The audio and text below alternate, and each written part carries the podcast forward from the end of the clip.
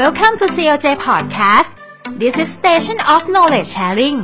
คุณกำลังอยู่ในรายการฎีกาอินเทรนด์สวัสดีครับท่านผู้ชมท่านผู้ฟังทุกท่านนะครับสำหรับรายการเนี้ยเราตั้งชื่อว่าฎีกาอินเทรนด์นะครับก็นับว่าเป็นรายการใหม่รายการหนึ่งนะครับที่กองสารนิเทศสำนักงานศาลยุติธรรมของเราได้จัดสรรขึ้นมานะครับ โดยวัตถุประสงค์สำคัญก็คือว่า เราต้องการที่เอาข้อคิดจากคำพิพากษาสารดีกาเรื่องต่างที่แต่ละปีมีมากมายนะครับ แล้วก็มีข้อคิดทางด้านกฎหมายที่เป็นประโยชน์ แล้วก็มีเป็นความรู้สำหรับพวกเราทุกคนนะครับ ที่จะใช้ชีวิตในชีวิตประจำวันนะครับ ที่จะได้เจอเจอกันหลายเรื่อง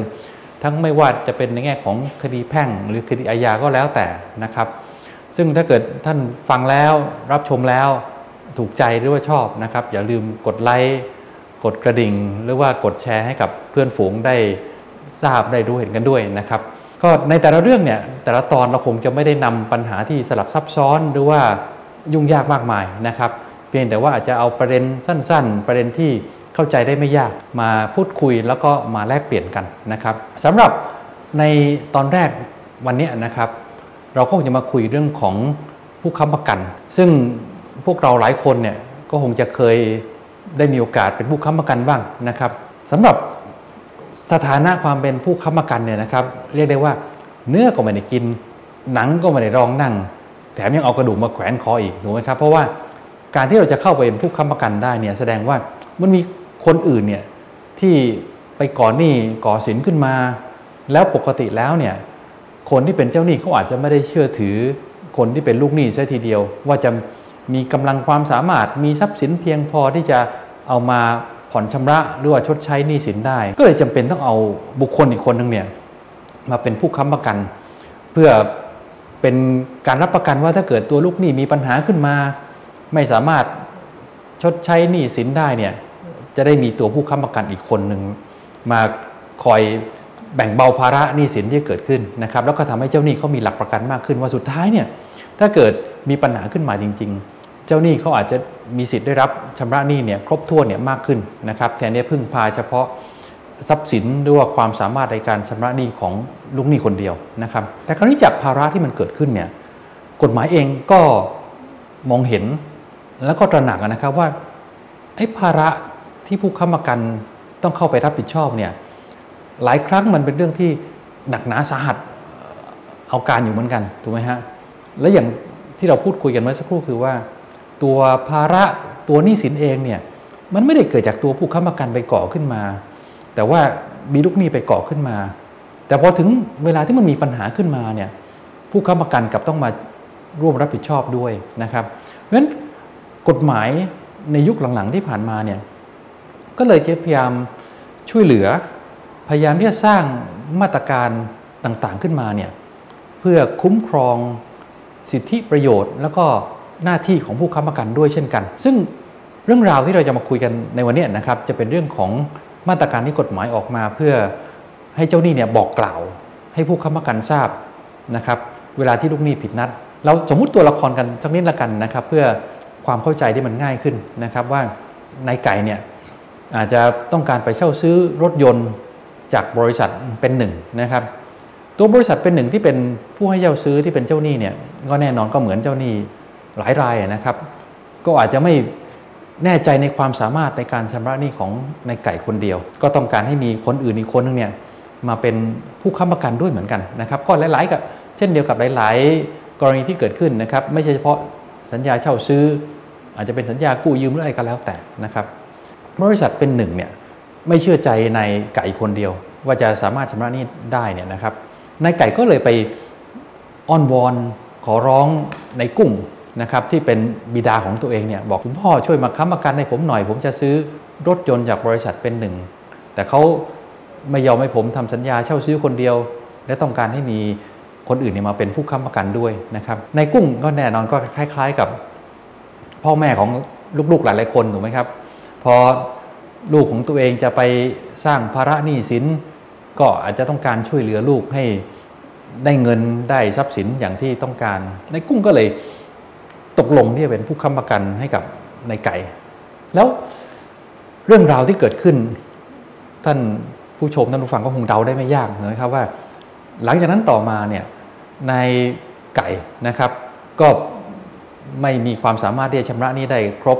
อาจจะเป็นเพราะว่าถูกอะไรออกจากงาน เนื่องจากสถานการณ์โควิด หรือว่าอะไรก็แล้วแต่นะครับ ก็เลยไม่สามารถที่จะผ่อนชำระให้กับ บริษัทเป็นหนึ่งได้ แต่เรื่องของเรื่องที่ทำให้เกิดปัญหาของเราขึ้นมาก็คือว่า หลังจากในไก่ผิดนัดในการผ่อนชำระหนี้ค่าเช่าซื้อที่ว่าแล้วเนี่ยนะครับ กว่าที่บริษัทเป็นหนึ่งจะบอกกล่าวไปให้ในกุ้ง ซึ่งเป็นผู้ค้ำประกันทราบเนี่ยนะครับ ก็สมมุติว่าผ่านไปสักสามเดือนก็ได้ กว่าจะที่บริษัทเป็นหนึ่งเนี่ยจะส่งหนังสือบอกกล่าวไปแจ้งให้กับในกุ้ง ที่เป็นผู้ค้ำประกันทราบว่าตอนเนี้ยในไก่ที่เป็นลูกหนี้ผู้เช่าซื้อ ซึ่งเป็นลูกของในกุ้งเนี่ยนะครับ ผิดนัดชำระหนี้แล้วแล้วก็ให้ในกุ้งซึ่งเป็นผู้ค้ำประกันเนี่ยมารับผิดชำระหนี้แทนในไก่ ปัญหาของเรื่องที่มันเกิดขึ้นก็คือว่าในตอนนี้นะครับเราก็มีกฎหมายในประมวลกฎหมายแพ่งและพาณิชย์มาตรา 686 นะครับที่กำหนดไว้โดยเฉพาะเลยว่า ในกรณีที่ลูกหนี้ชั้นต้นผิดนัด ตัวคนที่เป็นเจ้าหนี้เนี่ยมีหน้าที่ต้องบอกกล่าวให้กับให้ให้ผู้ค้ำประกันทราบนะครับ ภายในกำหนด 60 วันนับแต่วันที่ลูกหนี้ชั้นต้นเนี่ยผิดนัด ซึ่งกฎหมายก็บอกไว้ด้วยว่า ในระหว่างเวลาช่วงนี้ 60 วันเนี่ยเจ้าหนี้จะไปเรียกให้ผู้ค้ำประกันมาชำระหนี้ก่อน สิ้นสุดระยะเวลาเนี้ยไม่ได้นะครับ แต่ว่าขณะเดียวกันตัวผู้ค้ำประกันมีสิทธิ์ที่ชำระหนี้ได้นะครับ ไม่ได้มีข้อจำกัดอะไรนะครับ แต่สิ่งที่กฎหมาย กำหนดไว้เพิ่มเติมว่า เอาละเราบอกให้เจ้าหนี้มีหน้าที่ละต้องบอกกล่าวต้องส่งหนังสือแจ้งไปให้ผู้ค้ำประกันทราบ ภายใน 60 วันนับแต่วันที่ลูกหนี้ชั้นต้นผิดนัดนะครับ แต่ปัญหาคือแล้วถ้าเกิด ตัวเจ้าหนี้เขาไม่ทำตามสิ่งที่กฎหมายกำหนดไว้ ปล่อยให้เวลามันล่วงเลยผ่านไปเกิน 60 วันที่ว่าเนี่ย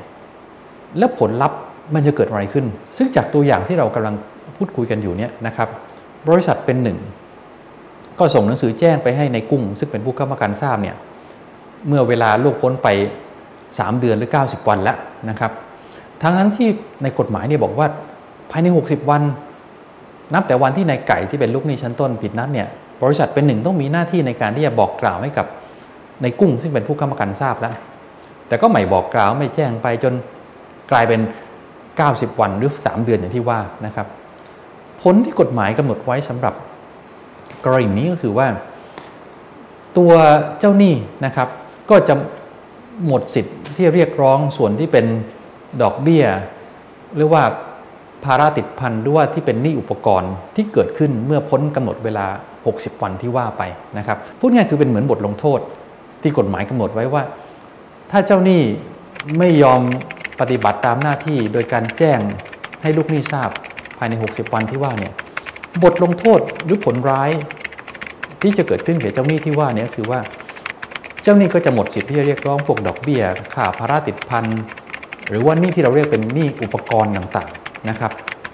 ที่เกิดขึ้นหลังจากกำหนด 60 วันที่ว่านะครับ ซึ่งก็เท่ากับว่าเป็นการปลดเปลื้องแล้วก็ลดภาระให้กับผู้ค้ำประกันเป็นส่วนหนึ่งนะครับ แต่ครั้นี้ถ้าเราลองมาทำความเข้าใจกันนิดหนึ่งนะครับ แล้วทำไมกฎหมายต้องมากำหนดแบบนี้นะครับว่าเมื่อลูกหนี้ผิดนัด ที่เป็นลูกหนี้ชั้นต้นผิดนัดแล้วเนี่ยเจ้าหนี้ต้องรีบมาบอกกล่าว ให้ผู้ค้ำประกันทราบภายใน 60 วันที่ว่า จริงๆแล้วมันก็มีวัตถุประสงค์ของมันอยู่นะครับ ว่ากรณีที่เกิดขึ้นในอดีต หลายๆ ครั้งที่เราเคยเจอกันนะครับ แล้วก็เกิดขึ้นเป็นคดีมากมายนะครับ เรียกได้ว่านับไม่ถ้วนเลยนะครับ ก็คือว่าพอลูกหนี้ชั้นต้นผิดนัดไปละ เจ้าหนี้ก็ไม่ทำอะไร ปล่อยให้เวลามันล่วงเลยไปนะครับ ซึ่งเจ้าหนี้หลายคนก็ทำแบบนั้น สงสัยไหมครับว่าเพราะอะไร ที่เป็นอย่างนั้นเนี่ยเพราะว่าตลอดเวลาที่หนี้มันค้างอยู่ เจ้าหนี้เขาได้ดอกเบี้ยถูกไหมฮะเขาได้ดอกเบี้ยได้ผลประโยชน์อะไรที่มันเกิดขึ้นจากช่วงเวลานั้นเนี่ยอยู่ตลอดเวลาเพราะฉะนั้นบางทีเจ้าหนี้ก็อาจจะไม่ได้ขวนขวาย ไม่ได้รีบร้อน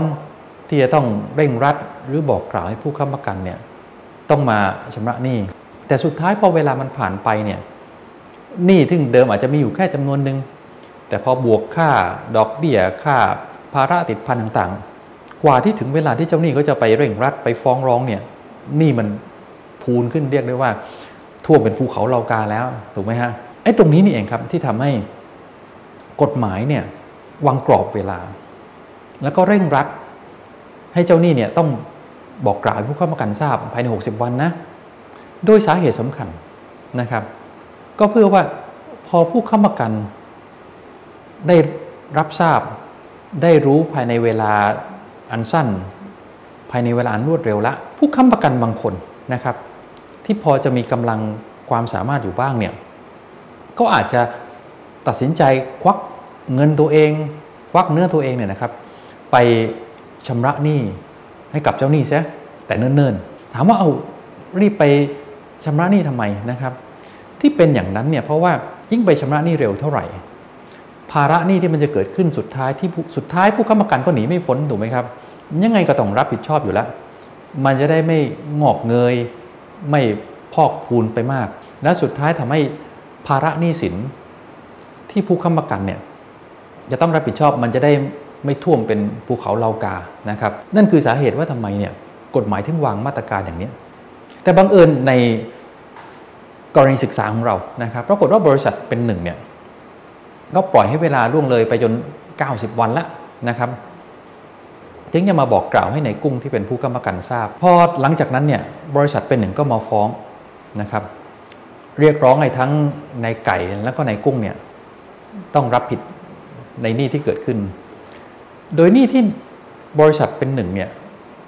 ฟ้องเรียกร้องให้ทั้งในไก่และในกุ้งรับผิดเนี่ยมีสองส่วนด้วยกันนะครับ ส่วนแรกก็คือเรื่องของการที่ให้ส่งมอบรถคืนถูกไหมครับ เพราะรถที่เช่าซื้อเนี่ยยังไงก็เป็นกรรมสิทธิ์ของบริษัทเป็นหนึ่งที่เป็นผู้ให้เช่าซื้ออยู่ เพราะตราบใดที่ยังจ่ายเงินไม่ครบ ก็ยังถือว่าเป็นทรัพย์สินของผู้ให้เช่าซื้อแหละ พอบอกว่าไม่ชำระหนี้ เขาก็เป็นธรรมดาครับก็มาฟ้องให้ส่งมอบรถคืน อีกส่วนหนึ่งนะครับก็เราเรียกเป็นค่าขาดประโยชน์ ก็คือว่าระหว่างที่มีการผิดนัดเลิกสัญญาเช่าซื้อไปแล้วเนี่ยเมื่อกี้เราเพิ่งบอกไปใช่ไหมครับว่ารถมันต้องคืน แต่พอผู้เช่าซื้อเขาไม่ยอมคืนรถเนี่ยตัวบริษัทเป็นหนึ่งที่เหมือนเป็นเจ้าของรถเนี่ยเขาก็ไม่สามารถเอารถคันนี้ไปใช้ประโยชน์ได้สมมติว่าเอาคืนมาเขาอาจจะเอาให้คนอื่นเช่าก็ได้ถูกไหมครับ แล้วก็เก็บเกี่ยวผลประโยชน์ที่ได้จากค่าเช่าในระหว่างเวลานั้น แต่พอด้วยความที่ในในไก่นะครับไม่ยอมส่งมอบพระคืนก็ทำให้บริษัทเป็นหนึ่งเนี่ยเสียประโยชน์อย่างที่ว่า เขาก็เลยมาเรียกค่าขาดประโยชน์นะครับ เพราะฉะนั้นสิ่งที่บริษัทเป็นหนึ่งมาฟ้องก็เลยมี 2สส่วนก็คือเรื่องของส่งมอบรถคืน กับเรียกค่าขาดประโยชน์ที่ว่านะครับ แต่ปัญหาของเราก็คือว่า ผลจากการที่บริษัทเป็นหนึ่งเนี่ยไม่ยอม ส่งหนังสือบอกกล่าว ส่งหนังสือแจ้งไปยังในกุ้งภายใน 60 วันที่ว่าเนี่ยมันจะส่งผลอย่างไรต่อคดีที่เกิดขึ้นนะครับ สิ่งที่เกิดขึ้นซึ่งเป็นคำพิพากษาสารดีกาอยู่ด้วยนะครับ ก็คือว่าเมื่อบริษัทเป็นหนึ่ง ที่เป็นเจ้าหนี้ผู้ให้เช่าซื้อเนี่ยไม่บอกกล่าว ไม่แจ้งภายใน60 วันที่ว่า ก็จะหมดสิทธิ์ในเรื่องของเราเรียกเป็นหนี้ที่เป็นอุปกรณ์ของภาระหนี้ที่เกิดขึ้นนะครับ โดยเฉพาะในส่วนที่มันเกิดขึ้นหลังจากพ้นกำหนด 60 วันที่ว่า ถามว่านี่อะไรที่เป็นนี้อุปกรณ์ในคดีของเรา ส่วนที่เราเป็นนี้อุปกรณ์ก็คือค่าขาดประโยชน์เมื่อกี้นะครับที่เราพูดถึงไปนะครับ ที่บอกว่าพอผู้เช่าซื้อไม่ยอมส่งมอบรถคืน ตัวผู้ให้เช่าซื้อก็ไม่สามารถที่เอารถไปหาประโยชน์ได้ไม่ให้คนอื่นเช่าหรือแม้แต่ตัวเองใช้สอยได้ถูกไหมครับไอ้ค่าขาดประโยชน์ตรงนี้แหละครับ ที่เป็นค่าที่เป็นหนี้อุปกรณ์ที่ว่า เพราะฉะนั้นนะครับ ผลจากการที่